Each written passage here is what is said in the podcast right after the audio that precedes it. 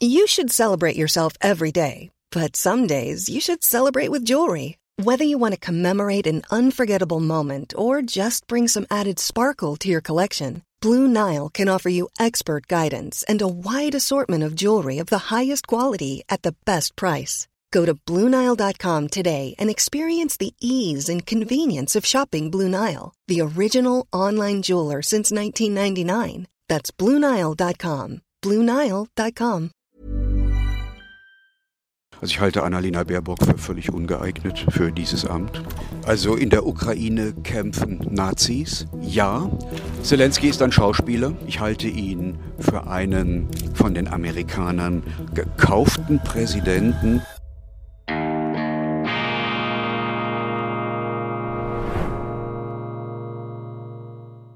Grüezi miteinander. Ich begrüße Sie ganz herzlich zu einer weiteren Folge von Weltwoche Daily Spezial. Mein Name ist Roman Zeller und heute bei uns zu Gast ist der ja, berühmte, renommierte Journalist, auch Kriegsreporter Patrick Baab. Vielen herzlichen Dank, dass Sie sich Zeit nehmen. Hallo Herr Zeller, guten Morgen. Ähm, und zwar sprechen wir heute darüber, Herr Baab hat ein Buch geschrieben, Meine Reise in die Ukraine, und zwar ein Frontbericht von beiden Seiten dieser Front. Damit haben Sie Berühmtheit erlangt, auch unschöne Berühmtheit. Sie hatten da eine Kontroverse ausgelöst, wie man berichten darf, soll, muss aus einem solchen Kriegsgebiet. Waren Reporter des N D Rs. Man, können Sie mal ganz kurz diesen Fall umreißen, der dann auch vor Gericht ge- geendet hat, was Ihnen da widerfahren ist, warum Sie da so in einen ja, Shitstorm gelangt sind, gekommen sind, weil Sie auch, nicht nur, aber auch von der russischen Seite berichtet haben. Nein, in Shitstorm bin ich im Grunde gelangt durch die Ignoranz äh, von Propagandisten an Universitäten und in Medien, das muss man sagen. Äh, ich, hab, ich berichte seit äh, fünfundzwanzig Jahren aus Osteuropa, auch aus Russland. Auf meiner Website ist deutlich zu sehen, dass ich äh, mich auch mehrfach kritisch mit Putins Russland auseinandergesetzt habe. Ich habe äh, Freunde auf beiden Seiten der Front, und so heißt auch das Buch. Ich habe äh, im Jahr zweitausendeinundzwanzig im Herbst Freunde in der Westukraine besucht. Ich habe mit ihnen, zu, mit ihnen gelebt auf dem Bauernhof. So habe ich Leute kennengelernt, Dinge erfahren, die andere Menschen eben nicht erfahren, die, die in der Zeitung nicht stehen, weil es ja so viele Korrespondenten da offensichtlich nicht gibt. Und so ist die Idee geboren worden, eben auch ähm, in die in die selbsternannten Republiken im Donbass zu reisen im Folgejahr. Das wurde durch den Krieg unmöglich. Es, wir haben keine Möglichkeit gesehen, durch die Front zu kommen. Und gemeinsam mit einem Begleiter, der russische Wurzeln hat, Sergei Filbert, haben wir uns überlegt, ob wir über Russland in den Donbass einreisen. In äh, Moskau haben wir erfahren, dass äh, in wenigen Tagen Referenden durchgeführt werden zum Anschluss mehrerer Oblaste, vier, von vier Oblasten an die Russische Föderation. Und da sind wir eben auch reingeraten. Wir sind auch deswegen reingeraten, weil wir Schwierigkeiten gehabt haben, in den Donbass einzureisen. Das Problem war mein deutscher Pass. Deutscher Pass heißt feindlicher Ausländer. Man hätte mich äh, wahrscheinlich verhört. Wir sind gewarnt worden.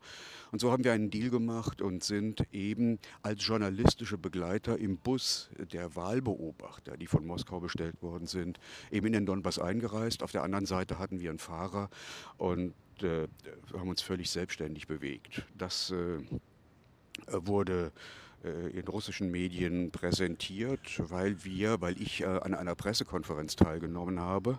Da habe ich deutlich gesagt, dass ich äh, Journalist bin, der für ein Buch recherchiert und kein Wahlbeobachter. Das wurde in russischen Medien so nicht abgebildet. Deutsche Medien haben das ungeprüft übernommen. Universitäten haben das geglaubt und haben sozusagen im vorauseilenden Gehorsam meine Lehraufträge gekündigt. Der Lehrauftrag hier in Berlin an der Hochschule für Medienkommunikation und Wirtschaft war noch nicht ausgefertigt. Also gibt es nach deutschem Recht kein Rechtsschutzbedürfnis. Aber der Lehrauftrag an der Christian-Albrechts-Universität zu Kiel war ausgefertigt. So gibt es ein Rechtsschutzbedürfnis und dagegen bin ich vor dem Verwaltungsgericht vorgegangen. Der Verwaltungsrichter kam rein und sagte, sonst diskutieren wir hier über die Baunutzungsverordnung. Da ist der Saal leer. Heute ist der Saal voll, waren fast fünfzig Leute da, überwiegend Studenten. Und er sagte, aber wir sind uns ja einig, hier werden Grundrechte verhandelt. Und Das hat er auch gemacht und das hat er in der Urteilsverkündung abgebildet, die sehr gründlich ist, fünfundzwanzig Seiten lang. Und er hat deutlich gemacht, man könne einen Journalisten nicht dafür sanktionieren, dass er vor Ort seine Arbeit macht. Also ich bin erschüttert gewesen, dass so etwas vorkommt, einmal über die Universität Kiel. Mein Anwalt hat Akteneinsicht verlangt. Und die Universität Kiel hat eine bruchstückhafte Akte vorgelegt, in der die Entscheidungsvorgänge zu meiner Entlassung gar nicht abgebildet waren. Ein Professor äußert sich nach dem Motto, ich weiß gar nicht, was es im Donbass zu schauen gibt. Das ist in meinen Augen die Bankrotterklärung jeder Wissenschaft. Denn Wissenschaft hat ihre Ergebnisse an der Realität zu messen. Und wo findet die Realitätsprobe statt? Natürlich am Objekt. Ich hätte auch nicht gedacht, dass mir journalistische Schreibtischbewohner in den Rücken fallen. Das wäre vor fünfundzwanzig Jahren, als ich im Kosovo tätig war, nicht denkbar gewesen, dass, also verzeihen Sie mir den Ausdruck, Sesselfurzer einem Reporter in einem Kriegsgebiet in den Rücken fallen. Und es zeigt die Verkommenheit der ganzen Branche, zumindest hier in Deutschland. Ja, das wäre gerade meine Frage gewesen. Wie ist da, wie waren da die Reaktionen darauf? Quasi vielleicht zuerst die Frage, wie die Reaktionen aus Journalistenkreisen waren, in ihrem Bekanntenkreis, vielleicht auch Freundeskreis über die Jahre. Und wie waren dann die Reaktionen, nachdem eben genau dieses Urteil zu Ihren Gunsten ausgefallen ist? Wie, hat dann, wie war dann das mediale Echo unter Ihren Kollegen? Das ist eine Doppelfrage. Die erste Frage bezieht sich auf das, was medial äh, geschehen ist und was im Freundeskreis geschehen ist. Da kann ich Ihnen sagen, die Meldung von T-Online wurde gebracht, obwohl ein Dementi vorlag. Sie wurde gebracht, obwohl sehr einfach zu überprüfen gewesen wäre, dass ich kein Wahlbeobachter bin. Man ruft äh, bei der zuständigen Zivilkammer der Russischen Föderation in Moskau an, keine Angst, Deutsch ist in Russland eine beliebte Fremdsprache. Zur Not Hilfe auch Englisch. Und fragt einfach, schickt mir mal eine Liste eurer Wahlbeobachter. Oder man schaut einfach auf die Website der Zivilkammer. Da steht auf Englisch eine Pressemitteilung, wo die Wahlbeobachter genannt sind. Andere haben die Meldung von T-Online abgeschrieben, ungeprüft. Das verweist auf den Zerfall des journalistischen Handwerks in Deutschland. Also die Eingangsinformation prüfen, das ist das ganz kleine Einmaleins. Und die lieben Kollegen haben sich in einer Art und Weise drangestellt, für die man Volontäre mit einem Tritt in den Hintern hinaus befördert hätte. Das ist eins. Alle haben das geglaubt. Auch viele im Freundeskreis haben das geglaubt. Ich habe Textnachrichten bekommen nach dem Motto, also äh, Diktatoren schütteln, das geht gar nicht. Und die wissen doch gar nicht, was ich da gemacht habe. Auch mein eigener Sender, der N D R, hat nicht mal angerufen und gefragt, was machst denn du da? Sondern ich bekomme eine, einen Schriftsatz per Einschreiben aus der Personalabteilung. Ich zitiere wörtlich. Durch Pressemeldungen haben wir Kenntnis erhalten von ihrer Nebentätigkeit in der Ukraine. Einen entsprechenden Antrag auf Genehmigung einer Nebentätigkeit konnten wir hier nicht finden. Bitte nehmen Sie dazu Stellung. Mein Anwalt hat zurückgeschrieben, es liegt keine Nebentätigkeit vor. Korrekterweise. Also das sind so, ja, also aus Falschmeldungen arbeitsrechtliche Vorgänge konstruieren. Das ist die unterste Schublade, mit Verlaub. So, und im Freundeskreis, das habe ich Ihnen erzählt, das haben natürlich auch Freunde zu mir gehalten.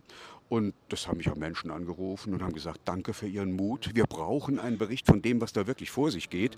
Denn wir können das nicht glauben, was wir tagtäglich in diesen Quasselrunden im Fernsehen sehen. Und äh, den zweiten Teil der Frage habe ich vergessen. Der, der, der zweite Teil war, wir können das vielleicht nochmals mit einer Doppelfrage verknüpfen, dann lag dieses Urteil vor, zu Ihren Gunsten. Frage eins, wie haben dann die Kollegen reagiert, die Journalistenkollegen? Und wie, was glauben Sie, was bedeutet dieses Urteil zu Ihren Gunsten für Deutschland? Also die meisten Kolleginnen und Kollegen haben gar nicht reagiert. Ganz wenige haben reagiert. Aber andere im Umfeld der sogenannten Alternativpresse, die haben reagiert und haben gesagt, endlich kommt mal so ein Urteil. Denn das ist wohl auf weiter Flur eine der wenigen Gerichtsentscheidungen, die pro reo ausgegangen sind. Man hat sich inzwischen in Deutschland daran gewöhnt, dass die Lügen der Kriegstreiber auch noch juristischen Flankenschutz bekommen. Womit hängt das zusammen? Ich versuche das mit dem französischen Philosophen Louis Althusser zu erklären. Presse, Kirche, Schulen, Universitäten, das sind ideologische Apparate. Und diese ideologischen Apparate sind dafür da, die Reproduktionsbedingungen des Kapitals abzusichern. Und sie wirken zusammen. Und sie erfüllen ihre Funktion. Aber das ist keine journalistische Funktion im Sinn des Lehrbuchs. Das ist ganz deutlich.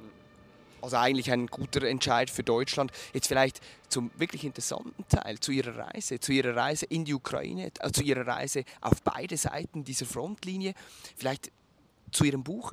Was ist da der Takeaway? Was ist die wichtigste Erkenntnis, die Sie, den Sie dem Leser mitgeben wollen? Um was geht es da ganz genau? Was haben Sie erlebt? Was ist das Wichtigste, das wir wissen müssen? Das Wichtigste ist: Schaut's euch genau an, die Welt ist anders, als ihr das auf irgendwelchen Bildschirmen seht oder in der Zeitung lesen könnt.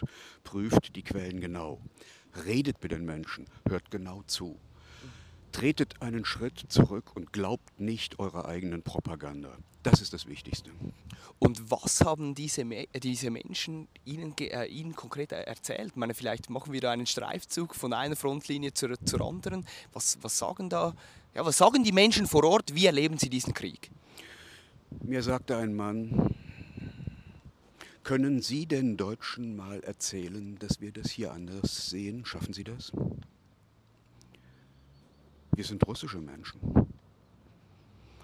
Wir sind eine Region, die von Russland Anfang der zwanziger Jahre den Ukrainern geschenkt wurde. Wenn die nicht wollen, dass wir unsere Sprache sprechen, dann entscheiden wir uns für Russland. Ich bin angesprochen worden auf einem Markt in Rostow am Don von einer Marktfrau, die gesagt, die gehört hat, dass wir Deutsch reden miteinander. Sagte: Sagen Sie, denken die Menschen in Deutschland wirklich so hässlich von uns, wie ihre Außenministerin daherredet? Da weiß man gar nicht, was man sagen soll. Ich habe mit Menschen gesprochen in der Westukraine, die sich einen einen alten Sprinter umgebaut haben und sechs Kojen eingebaut haben und mir erzählt haben, dass sie zwischen Moskau und Frankfurt als illegale Wanderarbeiter unterwegs sind und Supermärkte, Hochhäuser, Villenanlagen hochziehen. Für ganz kargen, schlechten Lohn, immer vor der Angst, dass der Zoll kommt und sie des Landes verweist. Und dann wieder zurückfahren. Und sie können im Grunde genommen, wenn sie, be, wenn sie betrogen werden, das Geld gar nicht einklagen, weil das ja alles Schwarzarbeit ist. Ich habe mit Menschen ge, äh, gesprochen, die, die äh, eben den Bauernhof nicht mehr halten können, die, die äh, in der Übergangszeit im Herbst, solange das Vieh draußen steht, in den Karpaten in Laubhütten übernachtet haben, gesagt haben, ich kann das so nicht mehr weitermachen, ich muss in den Zigarettenschmuggel gehen, ich muss irgendwie Geld beschaffen. Ich habe mit Menschen gesprochen, die gesagt haben, äh, die Arbeitslosigkeit ist hoch, die Löhne sind niedrig. Wenn ich mich zu den Milizen, Asow-Bataillonen, den Jepro eins und zwei in den Donbass melde, dann bekomme ich einen viel höheren Lohn. Ich bekomme umgerechnet vierhundert Euro. Der Durchschnittslohn am Rand der Karpaten liegt irgendwo knapp über zweihundert Euro. Also gehe ich, äh, gehe ich äh, ein Jahr lang in den Donbass auf Russen schießen und bringe meine Familie durch. Ich habe mit Menschen gesprochen, die auf dem Maidan äh, gewesen sind, äh, zweitausendvierzehn, die mir gesagt haben, wissen Sie, wie die Waffen auf den Maidan gelangt sind? Sie wurden bei der Polizei und bei der Miliz in deren Waffenlagern bei Lemberg, Tschernowitz und Iwano-Frankivsk gestohlen. Das waren die Westukrainer. Die, die kamen im rollierenden System in einem Austausch und die Demonstranten wurden bezahlt. Das sind viele Dinge, die ich gar nicht wusste. Und ich habe auch mit Leuten gesprochen, die gesagt haben, ja, ich habe meine Familie nach Russland geschickt, ich bin jetzt Soldat seit zweitausendvierzehn, ich habe mich den Aufständischen angeschlossen. Diese Leute gibt es nicht mehr, sind durch Beschuss gestorben. Und was, Sie waren ja auch auf der anderen Seite, auf, auf der russischen Seite der Frontlinie, was berichten da die Soldaten, wie ist da die Moral, wie, wie denken auch diese Russen, diese russischen Soldaten über diesen Krieg? Das ist hier in Deutschland schwer verständlich. Menschen haben mir gesagt, jetzt kommt Putin. Er hätte schon zweitausendvierzehn hier einmarschieren müssen, um uns zu schützen. Seit zweitausendvierzehn werden wir von ukrainischer Artillerie, von unserer eigenen Regierung beschossen. Es gab nach U N-Angaben mehr als vierzehntausend Tote, darunter fast dreieinhalbtausend tote Zivilisten, viele hundert Kinder. Er hat uns im Stich gelassen. Wir sind froh, dass er jetzt endlich kommt. Aber er hätte nicht auf Kiew zumarschieren sollen an Krieg, äh, zu Kriegsbeginn, sondern er hätte die Kräfte hier im Donbass vor Dnjepr und Lugansk massieren müssen, um uns zu schützen. Er ist von seinen eigenen Ratgebern und Oligarchen betrogen worden. Sie haben ihn angelogen und haben viel Geld dafür genommen. Hier findet der Krieg statt. Das ist das, was die Leute hören. Ich habe äh, in Mariupol Menschen getroffen, die an, in völlig zerstörten Häusern im Keller gelebt haben, die sich eine russische Kokade angesteckt haben und die gesagt haben, trotz all der Zerstörung, die Stadt ist zu achtzig Prozent zerstört gewesen. Wir sind froh, dass unsere Jungs endlich da sind. Da hört der Terror der Ukrainer auf. Das ist hier schwer verständlich. Dazu muss man historische Kenntnisse haben. Man muss wissen, dass eben in Mariupol das ultranationalistische und faschistische Asow-Bataillon stationiert worden ist. Und dass es auch im Sommer zweitausendvierzehn schwerste Ausschreitungen gegen die Zivilbevölkerung gab. Es, es gab Dutzende Tote, es wurden Panzer und Schützenpanzer gegen die Zivilbevölkerung eingesetzt. Das ist die Situation. Für diese Menschen auf der anderen Seite der Front hat der Krieg eben nicht am vierundzwanzigsten Februar zweitausendzweiundzwanzig begonnen, sondern im März zweitausendvierzehn. Können Sie vielleicht kurz einfach gebietstechnisch oder geografisch sagen, wo, dieses, wo diese Linie verläuft? Wo sind diese, ich meine, Sie, Sie haben jetzt eher so ein bisschen von einer russischen Befreiungsarmee, haben da, also die Menschen sehen das so, dass da eher so Befreier kommen, anstatt die, die Besatzer und Bedroher. Wo geht da diese Frontlinie durch? Wo sehen die Ukrainer oder wo sehen Ukrainer sich eher russisch und wo, wo endet da quasi diese, diese russische Zuneigung bei der Frontlinie? Also wenn ich sage, die Menschen, die russischen Truppen wurden als Befreier empfangen, dann heißt das nicht unbedingt, dass ich diese Position teile. Äh, daraus, äh, auf dies, aus diesem Empfinden, das macht aus einem völkerrechtswidrigen Angriffskrieg keine Friedensmission, damit wir uns da klar verstehen. Und die genaue Gebietsabgrenzung ist in einem kulturell und ethnisch hybriden Land unmöglich. Also das sind natürlich vor allem die Gebiete östlich des Dnjepr. Aber der Dnjepr macht ja einen Knick und läuft dann Richtung westlich. Dazu zählt äh, die Region Charkiw eben auch dazu. Aber Charkiw ist eben eine, ist eine, keine hundertprozentig russische Stadt. Da gibt es auch sehr viele andere Volksgruppen, wie überall in dieser Region. Ähm, Sehr an Russland orientiert sind die Regionen Donetsk, Lugansk, ein großer Teil von Saporischschja und Cherson. Aber was machen wir, wenn wir diese Karte vor uns hinlegen mit Odessa? Eine durch und durch russische Stadt, die aber ganz weit im Westen liegt. Und das hat damit zu tun, dass Frontverläufe in diesem, ja, Ukraine heißt ja Grenzland, immer hin und her geschoben worden sind. Das macht es sehr schwer, hier eine klare Abgrenzung zu finden. Sehen Sie es mir nach. Was sagen eigentlich ukrainische Soldaten? Wie ist man, da wird immer die, von der hoch, also die hochgelobte Moral ist da immer im Zentrum der Berichterstattung, dass sie für ihr, für ihr Land, für die Freiheit, für die Demokratie kämpfen. Wie ist da die Moral wirklich? Was haben Ihnen diese ukrainischen Soldaten erzählt? Um was geht es ihnen wirklich und wie ist diese Moral tatsächlich? Die Sätze, die ich auf beiden Seiten der Front am meisten gehört habe, waren, wir wollen nur Frieden. Und ich habe diesen Krieg nicht gewollt. Ja, aber du stehst doch da und hast eine Waffe in der Hand und schießt auf den da drüben. Und das bedeutet, erstens, man lebt schon ein Stück weit in unterschiedlichen Vorstellungswelten und zum Zweiten, man ist dann sehr schnell bei denen oben, die diesen Krieg gewollt haben und die daran verdienen. Ich habe mit vielen Leuten gesprochen, die sagen, wir wollen nur in Frieden leben, wir haben kein Problem mit den Russen. Und auf der anderen Seite sagten sie, wir haben eigentlich kein Problem mit der, den Ukrainern. Wir haben ein Problem mit den Ultranationalisten, die seit zweitausendvierzehn da regieren und die vom Westen da hochgeputscht worden sind. Das ist eigentlich die Situation. So würde ich es einschätzen. Und auf beiden Seiten gibt es eben eine Vielzahl von Deserteuren oder Menschen, die sich dem Kriegsdienst entziehen. Gestatten Sie mir, auf zwei Erlebnisse zu kommen. Das erste ist, wir wurden verhaftet und filtriert äh, am Grenzposten am Fuß der Krim. Aber wir waren in diesem sogenannten Käfig nicht allein, sondern sehr viele junge ukrainische Männer, die es irgendwie durch die Front geschafft haben, um sich dem Kriegsdienst zu entziehen. Das bedeutet, Man versucht da wegzukommen, weil man weiß, man flieht zur russischen Seite, weil man weiß, die Russen ziehen einen dann nicht nochmal ein. Ich weiß von meinen Freunden, dass die Bauern am Rande der Karpaten, am Fuß der Täler Wachen aufstellen. Da gibt es dann sofort einen Lockruf, wenn die Miliz kommt, um die Leute einzuziehen. Da verschwinden die alle im Wald.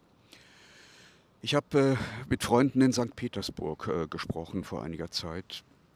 Einen jungen Mann, einem Grafikdesigner, der mir gesagt hat, auch in dieser Stadt, fernab des Kriegs, ist an der Oberfläche alles ruhig, alles normal. Aber die Nervosität ist hoch. Ich beispielsweise habe mich zurückgezogen nach Belgrad. Da gibt es seit Kriegsbeginn eine Kolonie von hundertfünfzigtausend Russen. Vor allem junge Leute, die sagen, ich möchte doch nicht im Krieg sterben. Also an beiden Seiten der Front ist die Nervosität sehr, sehr hoch, vor allem unter jenen Leuten, die in Frage kommen für den Kriegsdienst. Natürlich, wenn man die Umfragen sich anschaut, sowohl in der Westukraine als auch im Osten, dann findet man für die jeweiligen Führungen Zustimmungsraten von siebzig bis achtzig Prozent. Dann sind es auf russischer Seite Umfragen auch des Levada-Instituts, das als, äh, als äh, feindlicher Agent gebrandmarkt wurde von der Regierung. Und man kann sagen, ja, ein großer Teil der Bevölkerung versammelt sich in diesem Krieg um die Führung, weil den Leuten auch gesagt wird, Russland steht mit dem Rücken zur Wand durch die NATO-Osterweiterung und so weiter. Das ist auch nicht ganz unplausibel. Aber dies, dies besonders betrifft die Jüngeren, da ist die Nervosität hoch. Und im Westen habe ich genau dasselbe erlebt. Ich habe viele Menschen, die ich auch persönlich kenne, die sich freigekauft haben. Das ging zu Kriegsbeginn noch mit zweitausend bis dreitausend Dollar. Inzwischen sind die Sätze deutlich höher, weil der Druck auf die Bevölkerung deutlich straffer geworden ist. Darf ich fragen, Sie haben das angesprochen, auf diese ultranationalistische Führung bzw. Azov-Regime haben Sie auch schon mal erwähnt. Jetzt geistern immer wieder auch vor allem auch von russischen Medien diese, ja, die, vielleicht diese Vorurteile oder diese Behauptungen, dass da Nazis in der Ukraine kämpfen, sind da im Umlauf. Auch von der New York Times wurde das schon mal angeprangert, dass das nicht die, dass nicht die besten Fotos sind, wenn da irgendwelche ukrainischen Soldaten in Nazi-Uniformen auftauchen. Können Sie vielleicht etwas dazu sagen? Stimmt das wirklich? Ist das ein, ein Problem auch vielleicht, dass da diese ukrainische Armee, dass da Kämpfer mitkämpfen, die vielleicht nicht ganz koscher sind, kämpfen in der Ukraine Nazis? Also in der Ukraine kämpfen Nazis, ja, aber es sind nicht nur Nazis und es ist auch kein durchgehend faschistisches Regime. Das müssen wir differenziert betrachten. Einmal, ich habe natürlich die Panzer gesehen, wo auch die entsprechenden Nazi-Symbole aus dem Dritten Reich äh, von der S S-Division Galizien äh, draufgemalt waren und schon vor dem Krieg draufgemalt waren. Also insbesondere versammeln sich diese Leute in den privat, in den lange Zeit privat finanzierten, vor allem in der Aufbauphase privat finanzierten ultranationalistischen Bataillonen, die sich aus der Bevölkerung der Westukraine speisen. Äh, den Jepro eins und zwei, Azov habe ich genannt. Es sind insgesamt in etwa fünfundzwanzig Bataillone, sagen Historiker, die auch in Mariupol eingesetzt worden sind. Wenn wir auf die Regierung schauen, natürlich ist Selenskyj kein Nazi, er ist Jude, aber er ist auch eine Maske für ein oligarchisches System, das sich auf Nazis stützt und das von Nazis vor sich hergetrieben wird. Also wir haben auch Leute im Regierungsumfeld, die eine Rede im Europäischen Parlament gehalten haben. Da sagten sie wörtlich, eine faschistische Diktatur ist die beste Möglichkeit, die Ukraine zu regieren. Was soll ich dazu sagen? Das ist ja ein Bekenntnis. Und ich habe kein Verständnis dafür, wenn im kanadischen Parlament Altfaschisten geehrt werden. Und wie sehen Sie eigentlich die Kriegsführung aktuell an dieser Frontlinie in diesem Krieg? Ich habe einfach einen Hintergrund. Peter Maurer, der Chef des I K R K, Internationalen Komitees des Roten Kreuz, hat einmal in der Weltwoche gesagt, dass da dass eine regelrechte Zeitenwende mit diesem Krieg einkehre, weil eben nicht wie in diesen asymmetrischen Kriegen wie in Syrien oder im Irak oder Afghanistan Tausende von Zivilbevölkerung, von Menschen aus der Zivilbevölkerung sterben, sondern halt eben eigentlich zwei geregelte Armeen gegeneinander kämpfen und so eigentlich viel, ja, in Anführungs- und Schlusszeichen schonender für, mit der Zivilbevölkerung umgegangen werde. Stimmt das? Können Sie das dem zustimmen oder haben Sie das ganz anders erlebt? Was sagen Sie über diese Brutalität, über, die, über diesen Krieg? Das habe ich anders erlebt. Ich war im Kosovo und in Afghanistan in zwei dieser hybriden Kriege. Und ich muss sagen, ich, ich dachte, ich wüsste, was Krieg heißt. Aber das hier, was da stattfindet, das ist ein Krieg von einer viel höheren Intensität. Wenn Sie an einem Checkpoint vorfahren, und die Gegend ist voller Checkpoints, und es ist klar, Sie schlängeln sich um die Panzersperren herum, eine dreißig Millimeter Kanone auf so einem Schützenpanzer dreht mit, sind immer, und Sie wissen, ein Schuss genügt, dann kommen welche, halten Ihnen das Sturmgewehr unter die Nase. Und Sie wissen nicht, wer das ist. Das kann russische Armee sein, reguläre russische Armee. Das können Milizionäre sein, der L N R, der D N R, die jetzt eingegliedert worden sind in die Russische Föderation. Das können Wagner-Söldner sein. Das können Sturmtrupps des russischen Militärgeheimdienstes sein. Die haben auch bewaffnete Kräfte. Und es können selbsternannte örtliche Milizen sein. Sie wissen nicht, wer das ist. Und in dem Moment, wo sich der Krieg entstaatlicht, wo er sozusagen, wo die Gewalt herabtröpfelt auf die Ebene der örtlichen Gemeinschaft, da wird sie ja nicht weniger, sondern sie wird noch unzivilisierter. Also was wir, es hier, was wir hier sehen, das ist auf beiden Seiten die Privatisierung von Kampfhandlungen. Wir haben die Asow-Bataillone, habe ich erwähnt, auf der westukrainischen Seite. Wir wissen, dass seit März zweitausendvierzehn Blackwater, heute Akademiesöldner, im Donbass tätig sind. Die Russen haben Wagner-Söldner drin seit April. Wagner wurde gegründet am ersten Mai zweitausendvierzehn in Donetsk. Diese Kräfte sind da drin.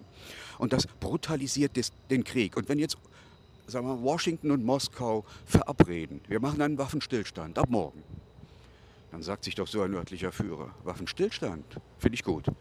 Aber ich habe noch drei Rechnungen offen. Wenn die beglichen sind, dann machen wir einen Waffenstillstand. Also sie kriegen das nicht mehr geregelt. Der Krieg entzivilisiert sich.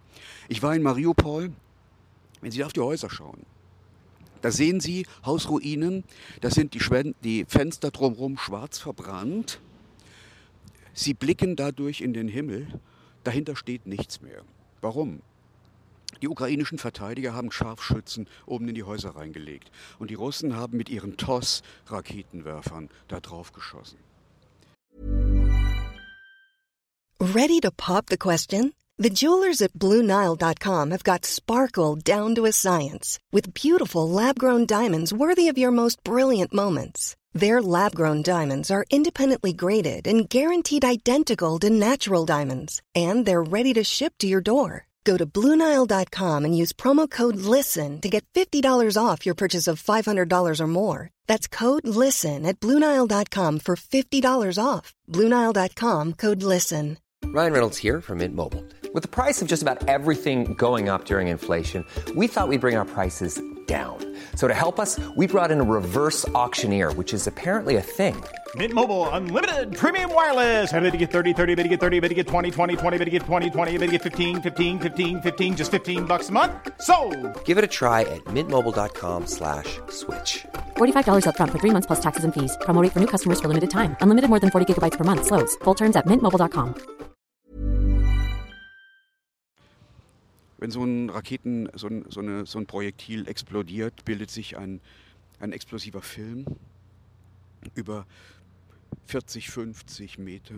Der wird gezündet, der explodiert. Da entsteht eine Temperatur von über tausend Grad. Da lebt nichts mehr. Dann kommt eine Druckwelle und nach der Druckwelle kommt der Unterdruck. Auch wenn Sie im Keller sitzen oder in einem Bunker, zerreißt Ihnen dieser Unterdruck die inneren Organe und Sie schauen sich selbst beim Verbluten zu. Das heißt, die Zivilbevölkerung in der Stadt Mariupol war unmittelbar betroffen.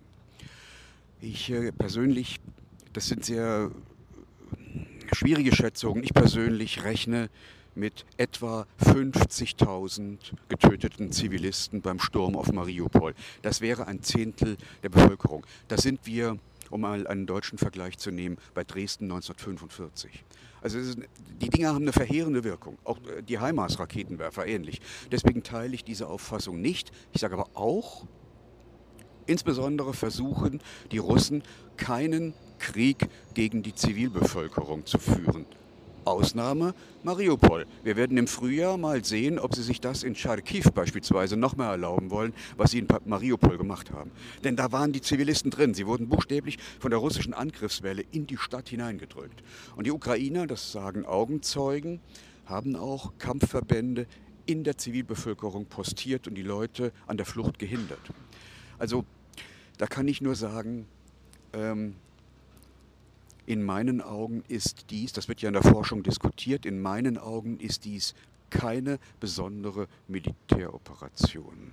Auch wenn die Operation Desert Storm, die die Amerikaner zweitausendfünf im Irak gemacht haben, mit deutlich höherer Intensität, deutlich größerer Brutalität durchgeführt worden ist. Also die Zahl der amerikanischen Luftangriffe am ersten Tag war schon höher als die Zahl der Luftangriffe der Russen im ersten Monat. Also man muss da das schon genau abwägen und das ist kein Zynismus. Aber Krieg ist Krieg.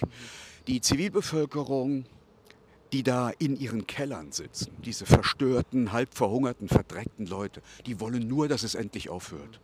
Das ist es doch. Kann man vielleicht sagen, man, man liest ja in den Medien eigentlich permanent über diese Brutalität der Russen, die da wahnsinn, mit wahnsinnigen Mitteln auch vorgehen, wird alles minutiös dokumentiert. Kann man da auch sagen, wie vielleicht die Ukrainer vorgehen? Jetzt hat ja eben gerade erst die New York Times einen Enthüllungsbericht oder eine Recherche präsentiert, die besagt, dass wohl eine ukrainische Rakete diesen Markt mit fünfzehn Ziviltoten getroffen hat. Man kann man etwas sagen, wie brutal gehen eigentlich da die Ukrainer vor? Was wissen Sie? Also ich habe überhaupt keinen Zweifel daran, dass beide Seiten schwerste Kriegsverbrechen begehen. Ich habe die Situation an einem Checkpoint geschildert. Meinen Sie, in, einer, in, einer, in einem Kriegsgebiet, in dem schon Tausende zu Tode gekommen sind, kommt es auf zwei, drei Leute überhaupt noch mal an? Ich weiß gar nicht, ob der befehlshabende Offizier dann noch einen Bericht schreiben würde oder ob er sagen würde, am Grenzposten X Y keine besonderen Vorkommnisse. Ich habe auch keinen Zweifel, dass auf der russischen Seite auch von diesen Milizen schwerste Kriegsverbrechen begangen sind. Es gibt auch eingeräumt von den Betroffenen selbst Fememorde. Aber das äh, gibt es eben auf ukrainischer Seite auch. Und es gibt schwerste Vol- Folterungen, die dem ukrainischen Geheimdienst zur Last gelegt werden. Und es gibt natürlich auch insbesondere den Einsatz von Kriegswaffen gegen die Zivilbevölkerung. Und das bereits seit zweitausendvierzehn. Seit vielen Jahren beschießen die ukrainischen Kräfte den Donbass, den russisch orientierten Teil des Donbass, mit sogenannten Schmetterlingsminen. Das sind Minen, die man per Rakete oder per Granate abschießen kann. In so einer Kartusche, da sind zwanzig Stück drin. Das sind Minen, Antipersonenminen mit kleinen Flügeln dran, was die Verbreitung über einen großen Raum begünstigt. Die Kinder treten rein, heben das auf. Mir hat mal ein Offizier gesagt, eine gute Mine tötet nicht. Sie reißt einen Arm ab, sie reißt ein Bein ab oder äh, reißt eine solche Wunde in den Körper, dass der Darm raushängt. Und was glauben Sie, wann da ein Arzt kommt? Der kann auch nichts mehr machen. Der würde sagen, ich gebe ihm Morphium oder einen Schnaps. Und dann schauen Sie sich beim Verbluten zu. Und das wird bewusst eingesetzt. Daran habe ich keinen Zweifel. Und ich habe keinen Zweifel, dass eben auch in einem unübersichtlichen Gefechtsfeld beide Seiten äh, Anschläge auf zivile Infrastruktur und auf die Zivilbevölkerung begehen, als Racheaktion oder um das der anderen Seite in die Schuhe schieben zu können. Das gehört mit zu diesem Zynismus des Krieges. Und wer im Krieg von Menschenrechten redet, der hat nichts verstanden. Es geht darum, möglichst viele von der Gegenseite auf möglichst bestialische Art und Weise ins Jenseits zu befördern. Das ist es doch. Was wissen Sie, vielleicht ist doch mal noch eine Steigerungsform, dieses Wahnsinnsereignis, unglaublich schreckliche Bilder haben wir gesehen aus Butscha. Und da war eigentlich so das Hallo-Wach-Erlebnis für viele, wo dann gesagt haben, jetzt müssen wir mit, mit aller Macht, aller Wehr dagegenhalten nach diesen Toten, mit diesen Leichenbergen, die wir gesehen haben aus Butscha. Was wissen Sie über Butscha? Waren Sie da? Was haben Sie gesehen? Was haben Sie mit den Leuten? Was, was haben die Leute darüber gesagt? Was wissen Sie ganz konkret über Butscha? Ich kann hier keine eigenen Rechercheergebnisse vorlegen, weil ich in Butscha nicht war. Und deswegen bin ich vorsichtig. Ich äh, sehe die Position beider Seiten, sie divergiert. In der Fachliteratur zu Butscha wird aufmerksam gemacht darauf, dass in der Satellitenbeobachtung in einem bestimmten Zeitfenster die Datenrate stark reduziert war. Es wird darauf aufmerksam gemacht, dass die ukrainische Seite keine internationale Untersuchungskommission zugelassen hat. Und auf der anderen Seite findet dieses Ereignis, fand dieses Ereignis Butscha genau da statt, in einem Zeitfenster, in dem die Verhandlungen der Russen mit den Ukrainern in Istanbul offensichtlich schon relativ weit gediehen waren und es nun möglicherweise auch darum gegangen ist, die Verhandlungen zu stören und sich einen weiteren Kriegsgrund zu schaffen. Aber das alles sind Vermutungen, die ich aus der Fachliteratur habe, und das heißt nicht, dass die Russen nicht schwerste Kriegsverbrechen begehen. Das muss man ganz klar sagen. Mehr kann ich dazu nicht sagen. Was, was glauben Sie, was ist plausibel für Sie? Was, was für eine Theorie, was für eine... Ja, was, was, was ist da die plausibelste Erklärung für dieses Wahnsinnsereignis? Hier halte ich alles offen. Es gibt verschiedene Hypothesen, die müssen geprüft werden. Ich kann das im Moment nicht sagen, ich habe nur zu viel erlebt in Kriegsgebieten. Ja, also ich habe einfach zu viel erlebt und deswegen glaube ich keiner Seite zunächst einmal. Und wie würden Sie den aktuellen Kriegsverlauf, diese Frontlinie, wer liegt da im Vorteil, auf, welche, auf wessen Seite, ja, wer, wer präsentiert sich aktuell besser, welche Armee, wo sehen Sie die Vorteile im aktuellen Kriegsverlauf?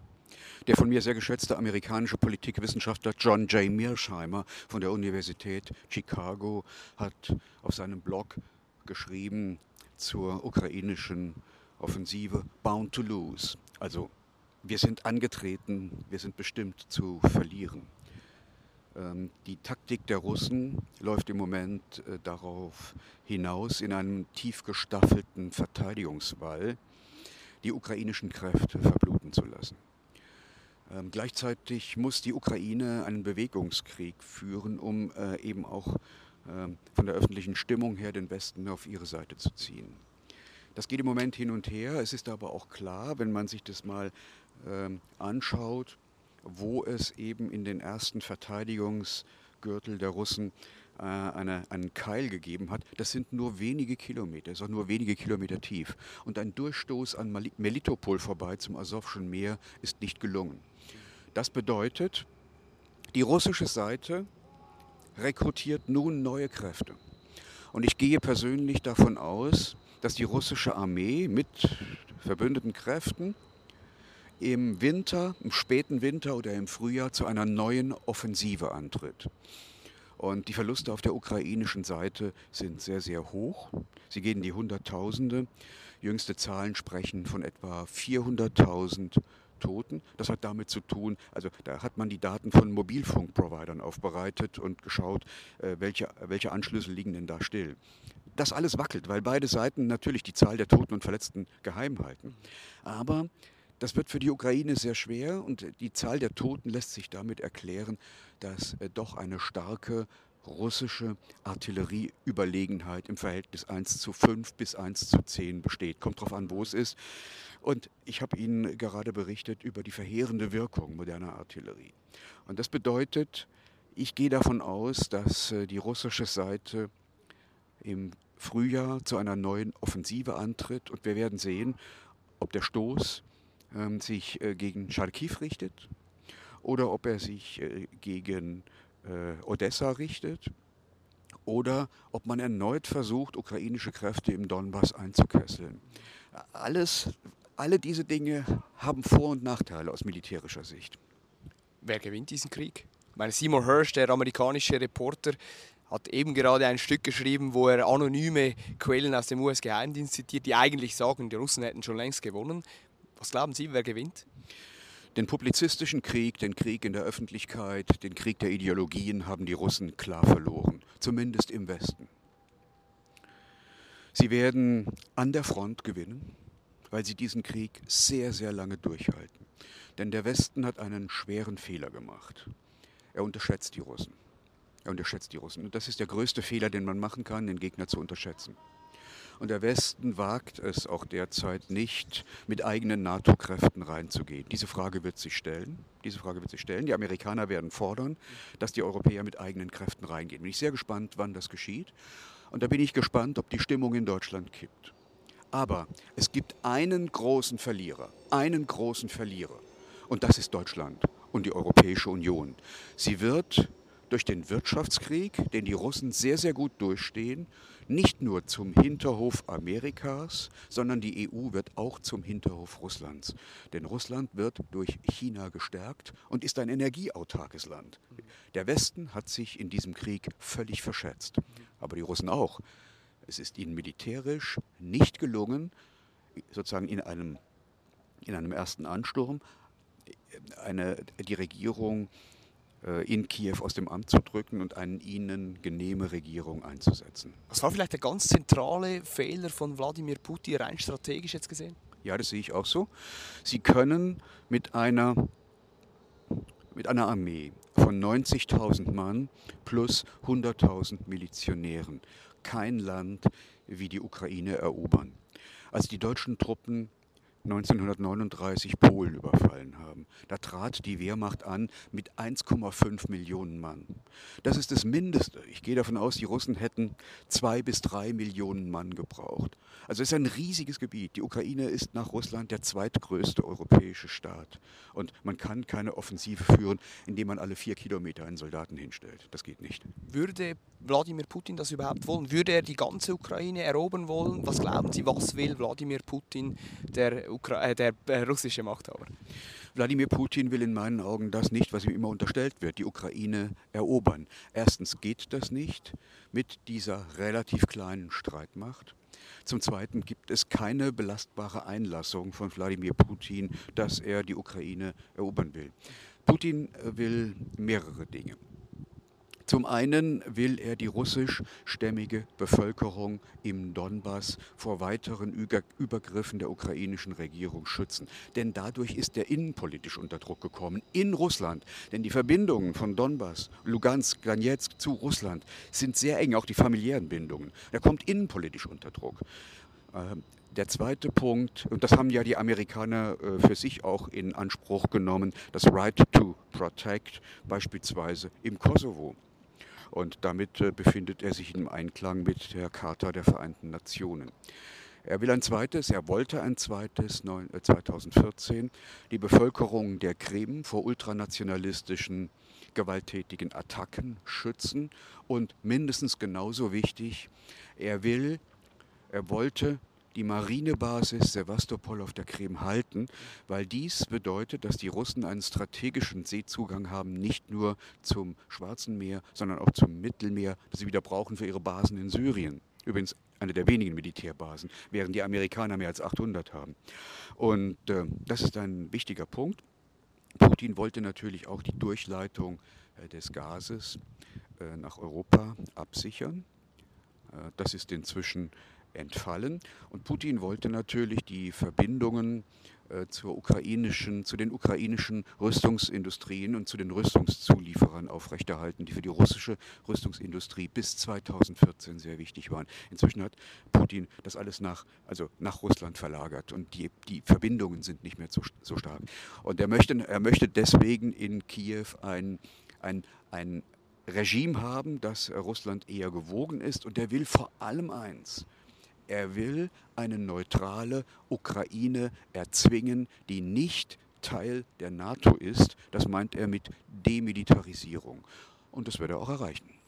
Vielleicht auch kurz, Sie haben es mehrfach angetönt, die Rolle der Amerikaner. Was ist genau aus Ihrer Sicht, wie sehen Sie das? Wie weit ist Amerika schon in diesen Krieg involviert? Vielleicht auch Berichten, aus Ihren Berichten von der Front, sind da Soldaten im Einsatz? Wie, wie sehen Sie das? Was ist, was ist genau die Rolle der U S A im Ukraine-Krieg? Ich habe darauf hingewiesen, dass bereits seit März zweitausendvierzehn amerikanische Söldner im Donbass unterwegs sind. Es sind zahlreiche amerikanische Militärberater in der Ukraine. Es sind auch amerikanische Söldner in der Ukraine. Ähm, der U S-Geheimdienst C I A hat im Verteidigungsministerium in Kiew eine eigene abgeschlossene Etage, in der die Satellitendaten für die Front aufbereitet werden, für die ukrainische Artillerie. Übrigens ist diese Etage von den Russen nie beschossen worden. Das muss man auch einmal sehen. Offensichtlich gibt es da auch äh, stille Abkommen im Hintergrund. Also die Amerikaner sind drin. Sie haben die Ukraine an sich gebunden äh, mit zwei bilateralen militärischen Abkommen. Sie haben die Ukraine auch geknebelt. Sie haben die ukrainischen Goldreserven noch im Sommer zweitausendvierzehn nach U S A ausgeflogen. Das sind, ist ein zweistelliger Milliardenbetrag an Goldreserven, der wurde ausgeflogen und damit hat man ein anderes Land in der Hand. Und äh, sie haben natürlich auch, sie greifen direkt in die ukrainische Innenpolitik ein, weil sie mit finanziellen Mitteln erpressen, äh, indem sie beispielsweise, das hat Biden getan, die Ablösung eines Generalstaatsanwalts, der ihm nicht genehm war und gegen den damaligen Vizepräsidentensohn Hunter Biden ermittelt hat, die Ablösung erzwungen hat, indem er gesagt hat, wir binden einen Kredit an die Ablösung dieses Generalstaatsanwalts, was dann binnen weniger Stunden noch gemacht wurde. Deswegen würde ich sagen, Herr Zeller, dies ist ein amerikanischer Krieg. Er ist von den Amerikanern orchestriert worden, weil Washington diesen Krieg will. Und Washington will diesen Krieg, weil es sich bei den, beim unmittelbaren Umfeld des Präsidenten, Jake Sullivan, der Sicherheitsberater, Victoria Nuland, die stellvertretende Außenministerin und Anthony Blinken, der Außenminister, um Neokonservative handelt, die der Vorstellung der Full-Spectrum-Dominanz anhängen. Das bedeutet, es darf nur eine Weltmacht geben, die amerikanische. Und Amerika, die Vereinigten Staaten, müssen überall auf der Welt, in jedem Sektor, stärker sein als ein möglicher Gegner.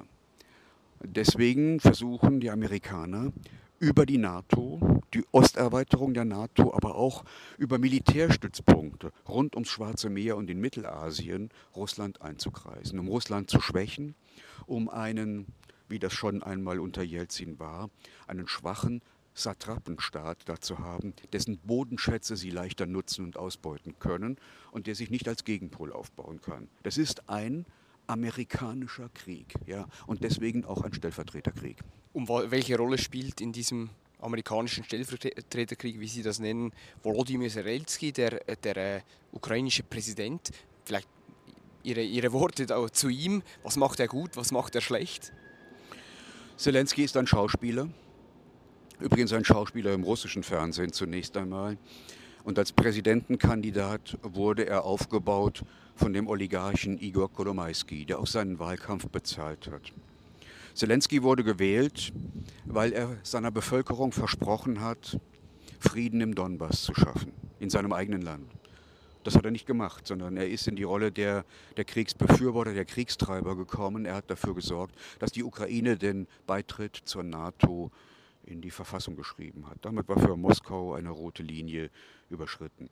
Ich halte ihn für einen von den Amerikanern gekauften Präsidenten, der von Ultranationalisten in seinem eigenen Umfeld vor sich hergetrieben wird.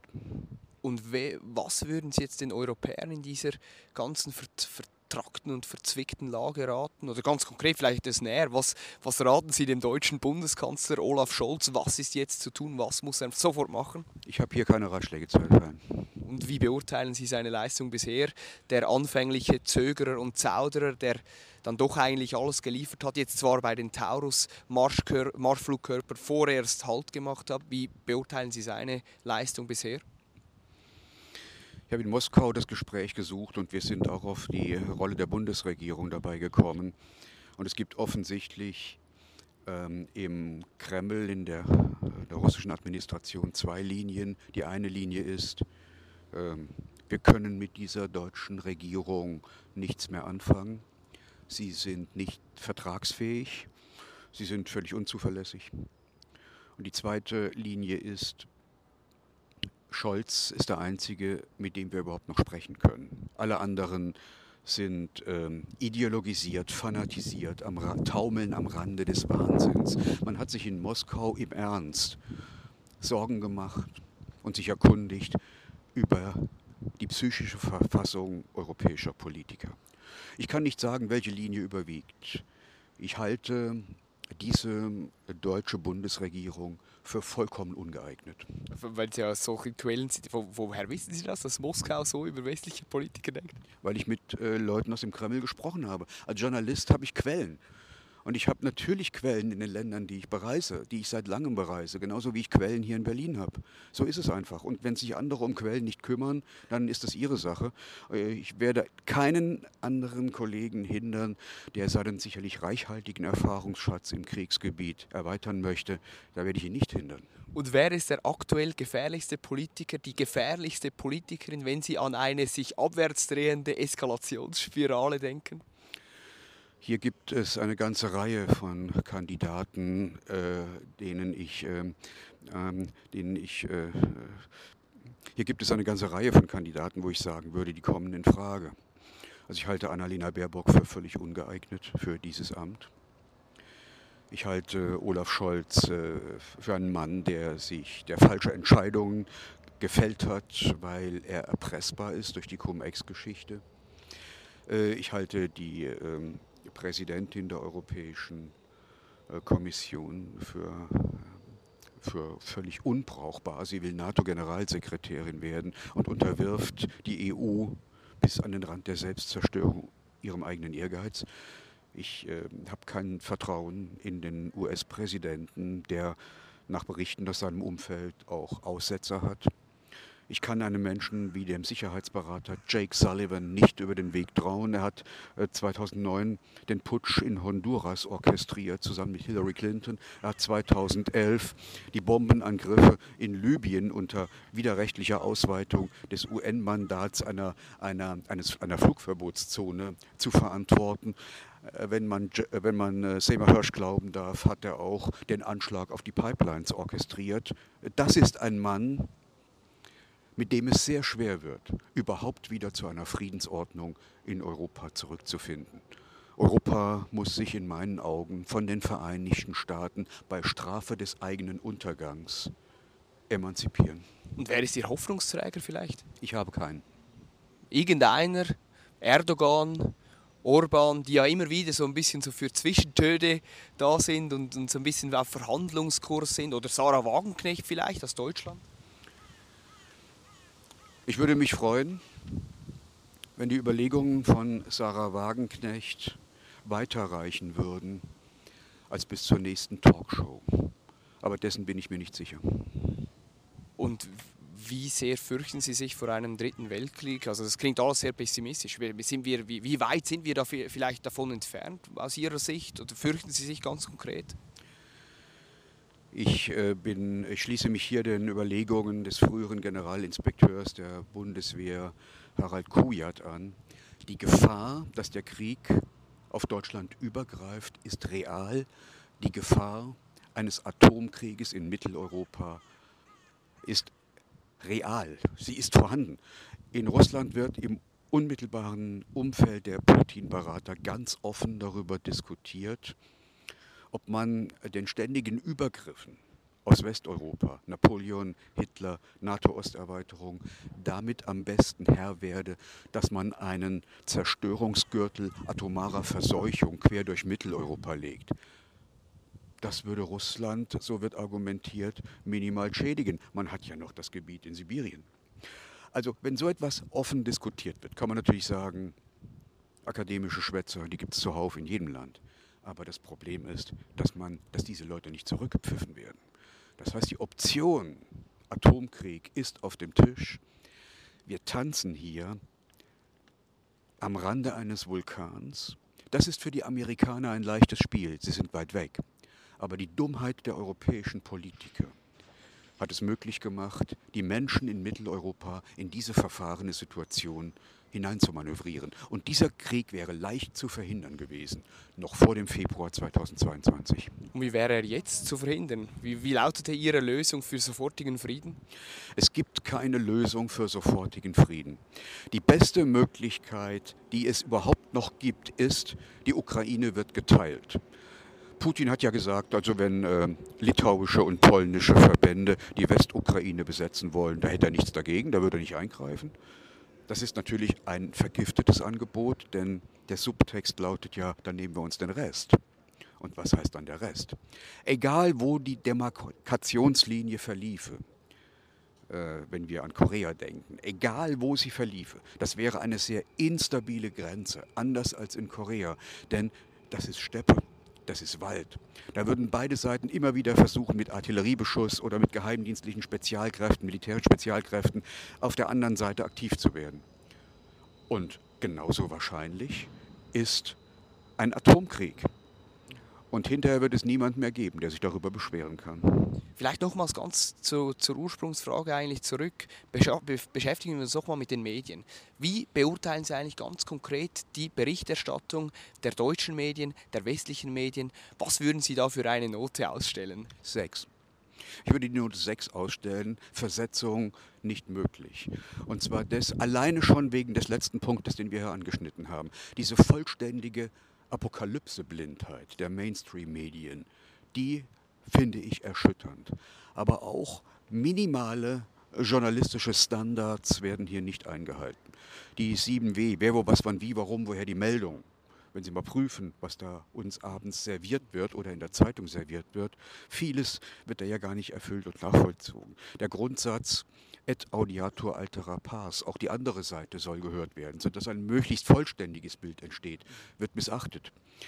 Ähm, ich kann das nicht nachvollziehen, das ist nicht Journalismus nach dem Lehrbuch, sondern das ist Journalismus aus dem Propagandaapparat. Hier fühlt man sich offensichtlich als Träger von Propaganda und deswegen halte ich große Teile des Journalismus heute für Informationsgewinnung ungeeignet. Gehört da der öffentlich-rechtliche Rundfunk in Deutschland dazu oder ist er vielleicht noch etwas besser aufgestellt? Wie beurteilen Sie das? Ich sehe das skeptisch, weil man sich hier offensichtlich daran orientiert, ähm, die Narrative, die Propagandanarrative von staatlicher Seite oder von politisch mächtiger Seite weiter zu verbreiten, unhinterfragt. Ich will ein Beispiel sagen. Im ersten Golfkrieg hatte die A R D mit Christoph Maria Fröder einen exzellenten Reporter in Bagdad, der auch unter Beschuss gelegen hat. Sie war also auf beiden Seiten vertreten. Heute haben wir im Donbass niemand mehr. Ich finde, das ist durchaus ein Nachteil für die Berichterstattung. Und was würden Sie jetzt einem deutschen Bürger raten? Wie kann er sich quasi beidseitig oder vollumfassend oder, ja, meine, Russia Today ist ja in Deutschland und der E U verboten. Wie kann er sich aber trotzdem vielleicht mit, mit beiden Sichtweisen, mit beiden Standpunkten vertraut machen, ein deutscher Bürger jetzt? Naja, der erste Punkt ist doch einmal zu verstehen, dass andere Menschen mit einer anderen Lebenserfahrung die Dinge anders sehen. Das ist ja wie in jeder Ehe, muss man sich verständigen. Und ja, manche Dinge erleben Menschen unterschiedlich. Das ist mal das Erste. Und das Akzeptieren, dass es so ist. Und dass wir nicht mit unseren Weisheiten die Welt beglücken sollten. Das geht schief. Der zweite Punkt ist, ich schlage vor, immer möglichst unterschiedliche, möglichst viele Quellen heranzuziehen. Gerne natürlich auch alternative Medien. Das liegt mir persönlich deswegen nah, weil ich aus der Alternativzeitungsbewegung der siebziger Jahre in Deutschland komme.